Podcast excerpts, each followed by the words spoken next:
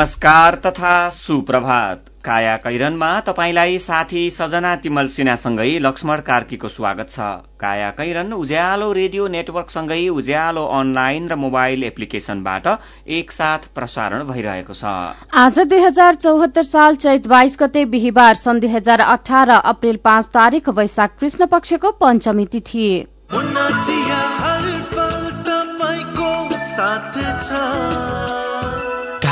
कैरनका साथमा मुना चिया हर उत्सव हर मौसममा मुना चिया काया कैरन शुरू गरौं मुख्य मुख्य खबरका शीर्षकहरूबाट।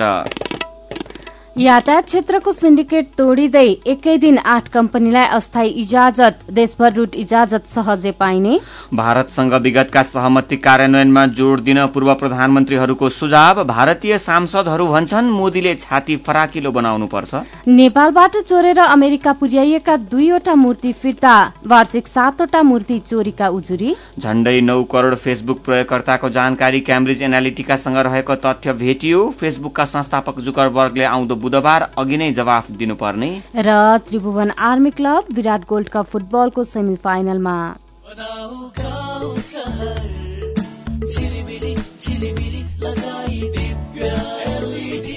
दिव्य एलइडी बल्ब दुई वर्षको वारेन्टीका साथ चौधवटा साधारण चिम बाल्नुभन्दा एउटा दिव्य एलइडी बल्ब बाल्नुमै बुद्धिमानी। दिव्य एलइडी बल्ब उज्यालोमा छ दम खर्च पनि कम। हेटौँडा सिमेन्ट। गुणस्तरमा उच्च एक पटकको प्रयोग पुस्तौँ पुस्ता ढुक्का। हेटौडा सिमेन्ट उद्योगबाट उत्पादित उच्च गुणस्तरको ओपिसी शक्ति ब्रान्डको सिमेन्ट प्रयोग गरी ढुक्क हौ। सम्पर्क हेटौडा सिमेन्ट उद्योग लिमिटेड हेटौडा फोन नम्बर शून्य सन्ताउन्न चार बाह्र पाँच सय पन्चानब्बे।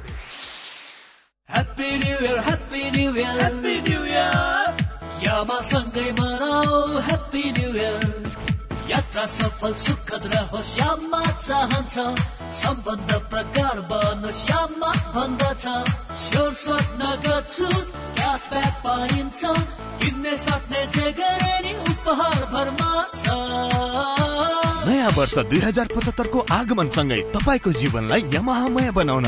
यमाहा तपाईँलाई आमन्त्रण गर्दछ ह्याप्पी न्यु इयर बिक्री समारोहमा। कार्यक्रम खरिद योजना नभएकाका लागि। Test ride and best ride selfie खिचाउन contest खरिद योजना भएकाहरूका लागि छ स्क्रच बुक जसमा पाउनुहुनेछ रु पचास हजार सम्मको सर्ट क्यास डिस्काउन्ट अनि लक टेस्ट गरी हन्ड्रेड पर्सेन्ट सम्मको cashback after sale service gift पनि हुनेछ। साथमा तपाईँको परिवार तथा बच्चाहरूको लागि आकर्षक गिफ्ट ह्याम्पर जानकारीका लागि आजदेखि दुई हजार पचहत्तर वैशाख मसान्तसम्म तपाईँको नजिकको यमहा सोरुमहरूमा सम्पर्क गर्नुहोस्।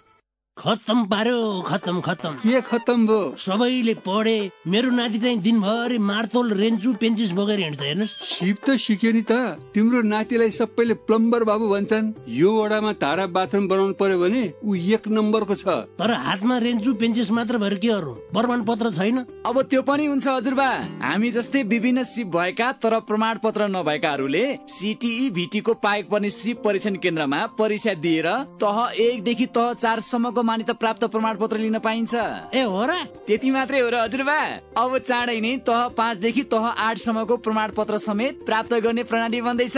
यसको अर्थ अब प्राविधिक तथा व्यावसायिक धारमा पनि बिए एमए र पिएचडी सम्मको योग्यता हासिल गर्न सकिनेछ। अनि मान्यता? संसारभरि पाइन्छ। मेरो नातिनीले पनि ब्युटी पार्लर सिकेर सिटी भिटीबाट प्रमाण पत्र लिएर आएकी छिन्। अनि कसले गर्दैछ यस्तो राम्रो काम? सिटी भिटी अन्तर्गत नेपाल व्यावसायिक योग्यता निर्धारण प्रणालीले काया कैरनमा अब खबरको सिलसिला वर्षौंदेखि यातायात क्षेत्रमा सीमित व्यवसायले चलाउँदै आएको सिन्डिकेट तोड्न सरकार आक्रामक रूपमा प्रस्तुत भएको छ। काठमाडौँ बनेपा रूटमा सिन्डिकेट गर्दै आएका एघार स्थानीय व्यवसाय समितिले हिजो सेवा रोकेपछि सरकारले नयाँ व्यवसायलाई अवसर दिएको छ। सरकारले यसअघि यातायात सम्बन्धी नयाँ निर्देशिका र मापदण्ड नै ल्याएर सिन्डिकेट हटाएको थियो तर सिन्डिकेट पक्षधर व्यवसायीहरू सरकारी निर्णय विरूद्ध नै आन्दोलनमा उत्रिएपछि सरकारले नयाँ व्यवसायलाई रूट इजाजतका लागि आवेदन आह्वान गरेको हो। जस अनुसार बुधबारै आठवटा समितिले अस्थायी अनुमति पाएका छन्।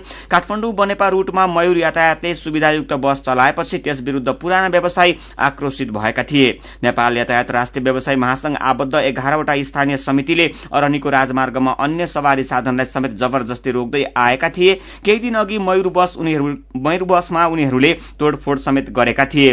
हिजो अस्थायी इजाजत पाएकामा साझा मेट्रो सिटी शिवदर्शन महानगर मध्य उपत्यका अन्नपूर्ण लगायत कम्पनी छन्। आठ यातायात कम्पनीले आवेदन गरेकोमा विभागले तिनलाई अस्थायी तत्काल अस्थायी इजाजत दिएको हो। साझाले बीस मेट्रो सिटीले सात र शिवदर्शनले नौवटा बस हिजै काठमाडौँ बनेपा रूटमा चलाएका छन्। यातायात क्षेत्रमा रहेको सिन्डिकेट अन्त्यका लागि सरकारी कदम बलियो देखिएको छ। काठमाडौँ बनेपा रूटमा मयूर यातायातलाई पर्मिट दिएसँगै त्यहाँ सञ्चालित विभिन्न एघार समितिले बस नचलाई विरोधमा उत्रिएपछि सरकारले त्यो रूटमा नयाँ कम्पनीलाई रूट दिन थालेको छ। हिजो काठमाडौँ बनेपा रूटमा पाँच नयाँ कम्पनीलाई रूट पर्मिट दिइएको हो। सरकार देशभरका जुनसुकै रूटमा पनि प्रक्रिया पुर्याएर बाटो इजाजत रूट पर्मिट दिन इच्छुक सबैलाई दिइने नीति लिएको यातायात व्यवस्था विभागका महानिर्देशक रूपनारायण भट्टराईले जानकारी दिनुभयो। यातायात क्षेत्रमा देखिएको आलो पालो वा चक्रिय प्रणाली सिन्डिकेट कही कतै अस्तित्वमा रहनु हुँदैन भन्ने हाम्रो मान्यता हो उहाँले भन्नुभयो। प्रतिस्पर्धात्मक ढंगमा उपभोक्ताले सरल र सुलभ सेवा पाउन जेसुकैले व्यवसाय गर्न सक्छ छन् त्यही नीति कार्यान्वयन गरिरहेका छन् गरिरहेका छौं। काठमाडौँ बनेपा रूपमा रूटमा पाँच कम्पनीलाई अस्थायी रूट पर्मिट दिइएको छ। महानिर्देशक हटाउन सांसदकै लभिङ शुरू भएको छ। प्रक्रिया पुर्याउनेलाई स्थायी पर्मिट दिइनेछ। स्थानीय तहद्वारा ठूला बसलाई पर्मिट दिन आग्रह गरिएको खबर कारोबार दैनिकले छापेको छ। यसैबीच आजको नयाँ पत्रिका दैनिकले आखिर किन बलियो छ यातायात सिन्डिकेट शीर्षकमा खबर छापेको छ। राज्यलाई झुकाउन खोज्ने बस व्यवसायीले यात्रुसँग उठाएको भाडाबाट एक रूपियाँ पनि कर तिर्दैनन्। किनभने यातायात व्यवसायी एनजीओका रूपमा दर्ता भएका छन्। नाफामुखी संस्थाहरू कम्पनीका रूपमा दर्ता हुनुपर्छ तर यातायात समिति गैर सरकारी संस्था अर्थात एनजीओको रूपमा दर्ता छन् त्यसैले उनीहरूले एक रूपियाँ पनि कर तिर्दैनन्। देशभर दुई लाख बस गुड छन् तिनलाई नेतृत्व गर्न चार सय यातायात समिति छन्। ती सबै एनजीओका रूपमा सञ्चालित छन् चार सय बाहेक चालिसवटा मात्रै कम्पनीका रूपमा दर्ता रहेका छन्। संसारमा सार्वजनिक यातायात भनेको सरकारको संलग्नतामा सञ्चालित हुन्छ तर नेपालमा यो पूर्णत निजी र सिन्डिकेट समूहको कब्जामा छ। नेपालको कानूनले पनि सार्वजनिक यातायात यातायातमा सिन्डिकेटलाई निषेध गरेको छ। सरकारले देशभर सड़क बनाएको छ तर अन्तर्राष्ट्रिय प्रचलन विपरीत सार्वजनिक साधनका रूपमा निजी मात्र सवारी साधन चल्नाले सड़कमा सिन्डिकेटवालाको कब्जा छ। देशभर चार सय समिति छन् त्यस्ता समितिले सवारी साधनका मालिकसँग बाह्र लाखसम्म शुल्क लिएर सिन्डिकेटमा समाहित गराउँछन्। ती सबै समितिको नेतृत्व गर्ने नेपाल यातायात व्यवसायी राष्ट्रिय महासंघले राजनैतिक नेतृत्वसँग सोझो पहुँच राख्दै आएको छ। यसकारण पनि नेपालमा यातायात क्षेत्रको सिन्डिकेट बलियो रहँदै आएको छ।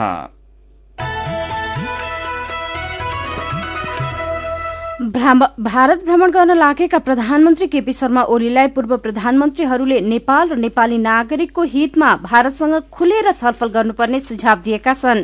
भोलिदेखि तीन दिने भारत भ्रमण गर्न लागेका प्रधानमन्त्री ओलीले हिजो प्रधानमन्त्री निवास बालवाटारमा रहेको गरेको छलफलमा पूर्व प्रधानमन्त्रीहरूले यस्तो सुझाव दिएका हुन्। पूर्व प्रधानमन्त्रीहरूले नयाँ सहमति भन्दा विगतमा भएका सहमतिको सफल कार्यान्वयन हुनुपर्नेमा समेत जोड़ दिएका छन्।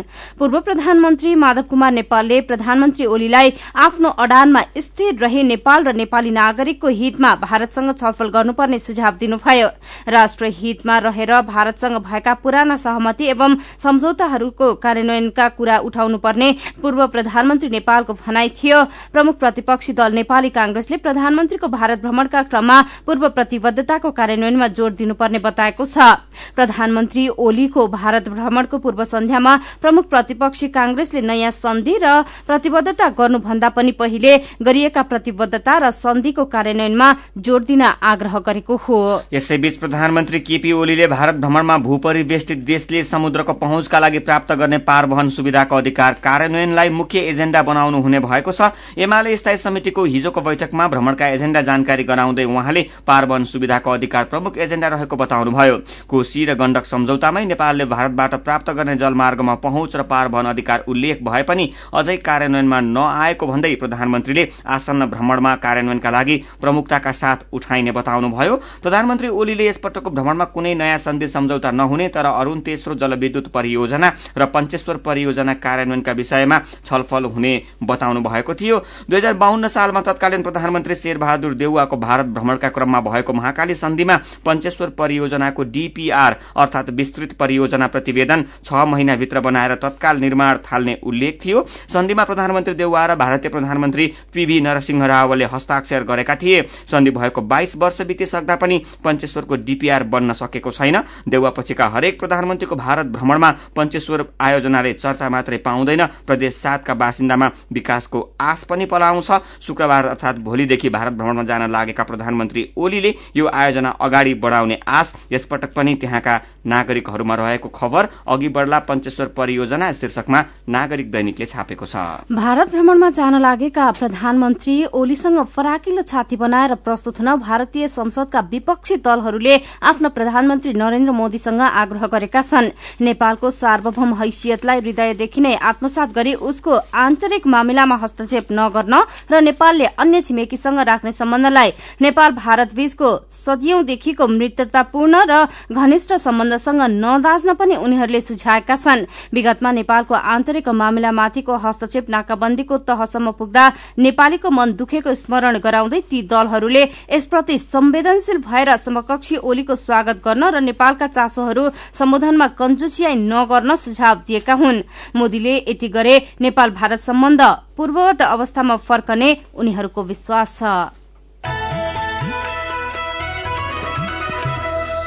काया कैरनमा रिपोर्टसँगै खबरको सिलसिला बाँकी नै छ। सुन्दै गर्नुहोला। काकी नमस्कार है नमस्कार। लौ हेर यो हरिलाई। अस्ति मात्रै यसको पसलमा आग लागि भयो। यसलाई भने केही चिन्तै छैन। के भएको यसलाई? मलाई केही भएको छैन काकी। काकीलाई थाहै रहन्छ। मैले त आफ्नो लघु व्यवसायको लघु बिमा कार्यक्रम मार्फत बिमा पो गरेको छु। नोक्सानी अनुसार बिमाको नियमभित्र रहेर क्षतिपूर्ति पाइहाल्छु नि। के को चिन्ता? लघु बिमा क्षतिपूर्ति? के भन्छ यो? ल काकी सुन्नुहोस्। लघु बिमा भनेको मानिसहरूको दैनिक जीवन तथा जीविकोपार्जनको क्रममा आइपर्ने विभिन्न प्रकारका जोखिमहरूबाट हुने आर्थिक नोक्सानीमा क्षतिपूर्ति दिने कार्यक्रम हो। ए अनि कस्ता जोखिमहरूमा लघु बिमाले सहयोग गर्छ त? लघु बिमा गरेमा विभिन्न कारणले हुने दुर्घटना तथा रोगहरूको उपचार बापत हुने औषधि उपचार खर्च प्राकृतिक प्रकोप आगलागी तथा अन्य कारणले हुने व्यक्तिगत सम्पत्तिको नोक्सानी लघु व्यवसाय सञ्चालनको क्रममा हुने अनिश्चितता तथा नोक्सानी बाली तथा पशुधनमा हुने क्षति बापत क्षतिपूर्ति पाइन्छ। ए ए अनि यस्तो सुविधा कसरी लिन सकिने रहेछ त? कसले पाउने हुन्? फेरि बिमा गर्दा खर्च पनि त लाग्ला नि। लघु वित्त कार्यक्रममा सहभागी ग्राहकहरूले स्थानीय स्तरमा सञ्चालित लघु वित्त संस्थाहरू मार्फत लघु बिमाको सेवा लिन सक्छन्। यस बिमा कार्यक्रमको बिमा शुल्क न्यून हुने भएकोले थोरै खर्चमा भविष्यमा आउन सक्ने आर्थिक जोखिमको सजिलै व्यवस्थापन गर्न सकिन्छ काकी ओहो लौ गजबकै कुरो रहेछ। अब हामी सबैजनाले लघु बिमा कार्यक्रममा सहभागी भई आफ्नो र परिवारको जीवन सुरक्षित पार्नुपर्छ। ए बाबु यो कुरो त सबै गाउँलेहरूलाई भनिदिए है लघु बिमा गरौँ ढुक्क रहौँ। युके एड सक्षमको सहकार्यमा नेपाल विमक संघद्वारा जारी सन्देश।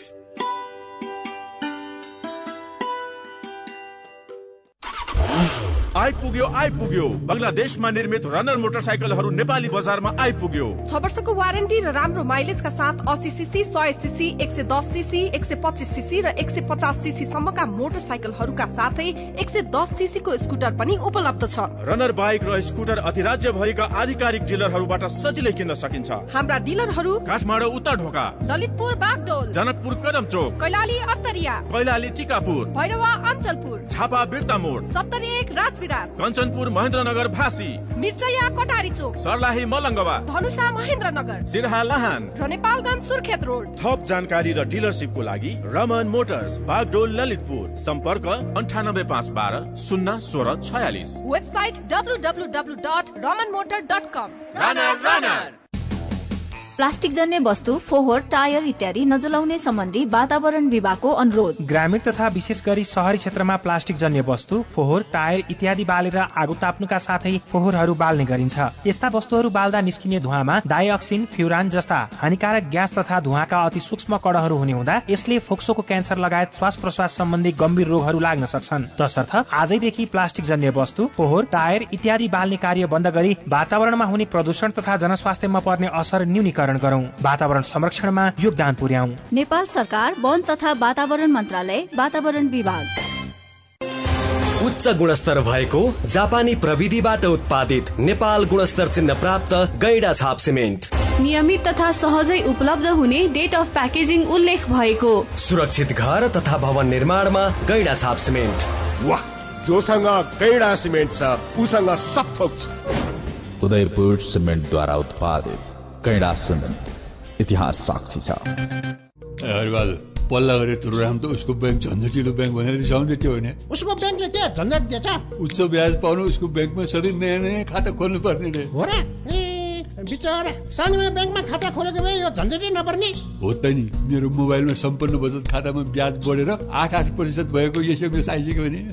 सानीमा ब्याङ्कको कुरै अर्कै सानीमा ब्याङ्कमा त साझेदार ब्याङ्कको सात सय भन्दा बढी एटिएमबाट प्रत्येक महिना सित्तैमा तिन पटकसम्म पैसा झिक्न सकिन्छ। No commission no tension no झन्झट। अब ध्रुवरामलाई पनि सानीमा ब्याङ्कमा खाता खोलाउनु पर्छ सानीमा ब्याङ्क सबल अनि विश्वसनीय ब्याङ्क अनलाइन खाता खोल्नको लागि W W W dot Sanima bank dot कममा लगइन गर्नुहोस्। थप जानकारीका लागि अन्ठानब्बे शून्य एक सय उन्नाइस शून्य एक सय उन्नाइसमा सम्पर्क गर्नुहोला।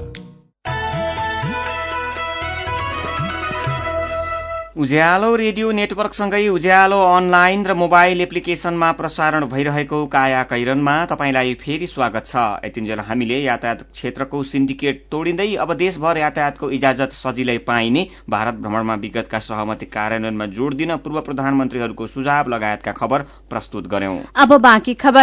अस्सीको दशकमा नेपालबाट चोरी भएर अमेरिका पुर्याइएका दुई मूर्ति हिजो स्वदेश फिर्ता गरिएको छ।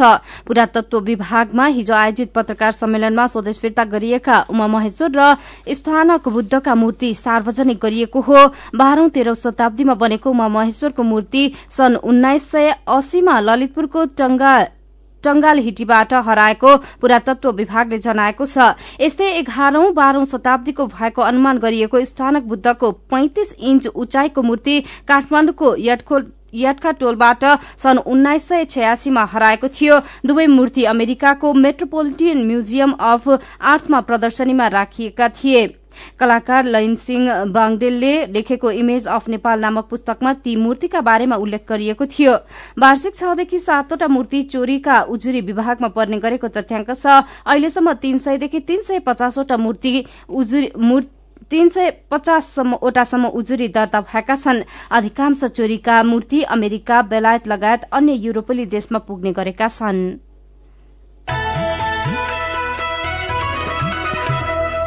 नेपालमा सहकारीको शुरूआत भएको झण्डै छ दशक पुगेको छ। सहकारीले आर्थिक तथा सामाजिक क्षेत्रमा योगदान दिँदै आएका छन्। गरिबी बेरोजगारी र आर्थिक असमानता जस्ता समस्यालाई हटाउन सहकारीको भूमिका महत्वपूर्ण छ। मदन पौड्यालको रिपोर्ट।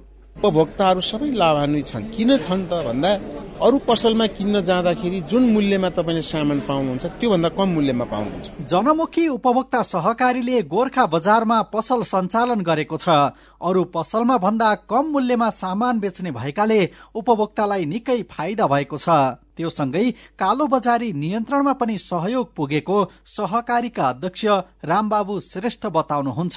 सबै चिजको मूल्य केही नभए एक मोर भने पनि कम हुन्छ। त्यसबाट एउटा लाभान्वित भएका छन्। अहिलेको बजारमा काला बजारी जुन गरिन्थ्यो त्यो सहकारी पसलले गर्दाखेरि काला बजारी गर्न पाएन। सहकारीबाट भएका यस्ता उदाहरण अरू पनि छन्। सहकारी उद्योग व्यावसायिक खेती दूध उत्पादन प्रशोधन सहकारी बैंक एवं वित्तीय परिचालन जस्ता काम हुँदै आएका छन्। ओम शिव बहुउद्देश्य सहकारी ललितपुरका अध्यक्ष रमेश कुमार रघुवंशी। यो ऋण बचत पनि गर्छौँ लघुवित्त कार्यक्रम गरिरहेको छ हामीले लघुवित्त कार्यक्रम गरेर हामीले हाम्रो ग्रामीण भेगका महिलाहरूको जीवनस्तर उचाल्नको लागि हामीले अहिले योगदान गरिरहेका छौँ। दुई हजार तेह्र साल चैत बीस गते चितवनको शारदा नगरमा स्थापना भएको बखान सहकारी नेपालको पहिलो सहकारी मानिन्छ। सहकारी छरिएर रहेको पुँजी श्रम र सिपको एकीकरण गरी स्थानीय स्तरमा अधिकतम उपयोग गर्ने माध्यम पनि हो। नागरिकको सहज पहुँचको पहिलो संरचना पनि सहकारीलाई मान्न सकिन्छ। सहकारी डिभिजन कार्यालयका पूर्व प्रमुख केशव बहादुर थापा। आफ्नो लागि आफै व्यवसाय गर्ने हो। त्यो कुरा बुझ्यो भने चाहिँ सबै कुरा सकिन्छ। त्यो कुरा चाहिँ बुझाउन चाहिँ सरकार पनि लाग्नु पर्यो अभियान पनि लाग्नु पर्यो र सदस्य पनि त्यो बुझ्न खोज्नु पर्यो। नेपालमा चौतिस हजार पाँच सय सहकारी दर्ता छन् सडसठी लाख चौन्न हजार सेयर सदस्य छन् सन्ताउन्न हजारले प्रत्यक्ष रोजगारी नै पाएका छन्। सहकारीको दर्ता र नियमनका लागि दुई हजार दस सालमा नै सहकारी विभागको स्थापना भएको हो। आपसी सहयोग स्वनियमन स्वायत्तता ऐक्यबद्धता इमान्दारिता पारदर्शिता सहकारीका मुख्य विशेषता हुन्। सहकारीलाई सबैको पहुँचमा पुर्याउँदै दिगो भरपर्दो र परिणाममुखी बनाउनु पर्छ भन्नुहुन्छ अर्थमन्त्री युवराज खतिवड़ा। चेपाङ बस्तीमा पनि पुगेका छौँ राउटे बस्तीमा पुगेका छौँ आदिवासी जनजातिको बस्तीमा पनि पुगेका छौँ। तर पर्याप्त भएको छैन कि त्यसमा सरकारले के के सहयोग गर्नुपर्छ? क्षमता बढाउनलाई तपाईँहरूको संस्थागत रूपमा कार्यक्रम अघि बढाउनलाई के गर्नुपर्छ? त्यो गर्नलाई फेरि नेपाल सरकार तयार छ। किनभने त्यो काम चाहिँ तपाईँहरूको मात्रै होइन हाम्रो पनि हो। हामी साझा रूपमा यो काम अघि बढाउन चाहन्छौँ। आर्थिक तथा सामाजिक विकासमा योगदान दिँदै आएका सहकारीको गुणात्मक विकास गर्दै उत्पादन वृद्धिका कार्यक्रममा परिचालन गर्नुपर्ने खाँचो छ। मेरो पनि भन्नु छ। यातायात व्यवसायीको सिन्डिकेटका विषयमा किरण बजगाई ट्विटरमा लेख्नुहुन्छ सरकारले अझै कठोर कानून बनाउनु पर्यो। यदि यो पटक पनि सरकार झुक्यो भने हामी नागरिकले बुझ्छौ कि सरकार नागरिकको होइन माफियाको हो भनेर। तेह्र दिने काजक्रिया परम्परा तोड्दै कलाकार मदन कृष्ण श्रेष्ठकी श्रीमती यशोदाको क्रिया पाँच दिन मात्र गर्न लागेको खबर उज्यालो अनलाइनमा पढेर एकल यात्री भीम उज्यालोको फेसबुक पेजमा लेख्नुहुन्छ शोकाकुल अवस्थामा पनि अरूप्रतिको हाँसोमा कमी नहोस् भन्नका लागि यो कदम सही हो। आखिर मान्छेले नै बनाएको नियम त हो नि। यही विषयमा असफल श्रेष्ठ लेख्नुहुन्छ परिवर्तन गर्नु राम्रो सोच हो। पुरानो संस्कारलाई विधि पूरा गरेर छोटो समयमा काजक्रिया गर्नुलाई नराम्रो भन्न मिल्दैन। समाजले पनि परिवर्तन त पक्कै चाहेका हुन्छन्। अनि सप्तरीको राजविराजमा रहेको सगरमाथा अञ्चल अस्पतालले म्याद सकिएको औषधि प्रयोग गरेको समाचार सुनेर शंकर भट्टराई लेख्नुहुन्छ प्रशासन के गरेर बसेको छ अनुगमन गर्ने संस्था कुन्दुलो पस्यो। दोषीलाई कारवाही गर्न सक्दैन कि क्या हो यो सरकार? जताततै यस्तै समाचार मात्र सुन्न पाइन्छ त अनि। विचारका लागि तपाईँलाई धन्यवाद। मेरो पनि भन्नु छ। साथीहरू ऋतु थेवे र सुजाता खत्री मेरो पनि भन्नु छ प्रस्तुत गर्दै हुनुहुन्थ्यो। तपाईँ अहिले सुन्दै हुनुहुन्छ काया कैरन। हामीसँग खबरको सिलसिलासँगै कार्टुन पनि बाँकी नै छ। सुन्दै गर्नुहोला। तपाईँको विदेश जाने चाहना अब टेक्सस एजुकेसन एकाडेमीले पूरा गर्छ। जापानको जुनसुकै सिटीमा अध्ययन गर्दै काम गर्ने अवसर अब नछुटाउनुहोस्। हाम्रा विशेषताहरू। Part time job support visa नलागे पैसा नलाग्ने। ग्याप कुनै चिन्ता छैन। प्लस टू ब्याचलर वा मास्टर्स गरेकाले छिट्टै सम्पर्क गर्नुहोला। सम्पर्क Texas education academy private limited Kalimati चोक काठमाडौँ। फोन नम्बर बयालिस सत्तरी सात सय दस बयालिस सत्तरी सात सय दस। अक्टोबर टु थाउजन्ड एटिन इन्टेकका लागि भाषा कक्षाहरू सेमिनार र इन्टरभ्यूका साथै नेट प्रिपेरेसन कक्षा पनि सञ्चालन भइरहेको छ। नेपालकै ठुलो आँखा अस्पतालको सञ्जाल भएको दृष्टि आई केयर सिस्टमद्वारा सञ्चालित अत्याधुनिक प्रविधि सहित अन्तर्राष्ट्रिय स्तरको आँखा अस्पताल अब काठमाडौँको कलङ्कीमा हाम्रा सेवाहरू। बिना इन्जेक्सन मोतीबिन्दुको शल्यक्रिया। जलबिन्दु र पर्दाको शल्यक्रिया भिटिएस प्रविधिबाट अल्छी आँखाको उपचारको साथै सम्पूर्ण आँखाको परीक्षणका लागि दृष्टि आँखा केन्द्र शिवचटार कलङ्की। फोन नम्बर शून्य एक चालिस बत्तीस नौ सय एकसठी र बैसठी वेबसाइट दृष्टि आई डट ओआरजी अन्य शाखाहरू विश्व ज्योतिमल जमल केरगंजमा पनि। दृष्टि आँखा केन्द्र। सबैका लागि दृष्टि सधैँका लागि दृष्टि। ओहो महेशजी हिजोको कार्यक्रममा तपाईँले धारा प्रवाहका साथ बोल्नु भएको देखेर म त छक्कै परे। हिजो आज त हेर्दा पनि एकदमै प्रोफेसनल र आत्मविश्वासी देखिनुहुन्छ। यो सबै परिवर्तन त निपमा पब्लिक स्पिकिङ तालिम लिएपछि भएको हो नि। हजुर वाक शक्ति व्यक्तित्व तथा क्षमता विकास गरी विभिन्न क्षेत्रमा सफल हुनका लागि एकदमै उपयोगी पब्लिक स्पिकिङ तालिममा सहभागी हौ। सम्पर्क? नेपाल अन्टरप्रेनरसिप एजुकेसन फाउन्डेसन निफ बाग बजार काठमाडौँ। फोन नम्बर बयालिस अडतिस पाँच सय पैतालिस। Four two three eight five four five. Everest bank रहेको बिल्डिङको थर्ड फ्लोर। साथै एसई दिएका विद्यार्थीहरूका लागि विशेष कोर्सको व्यवस्था छ।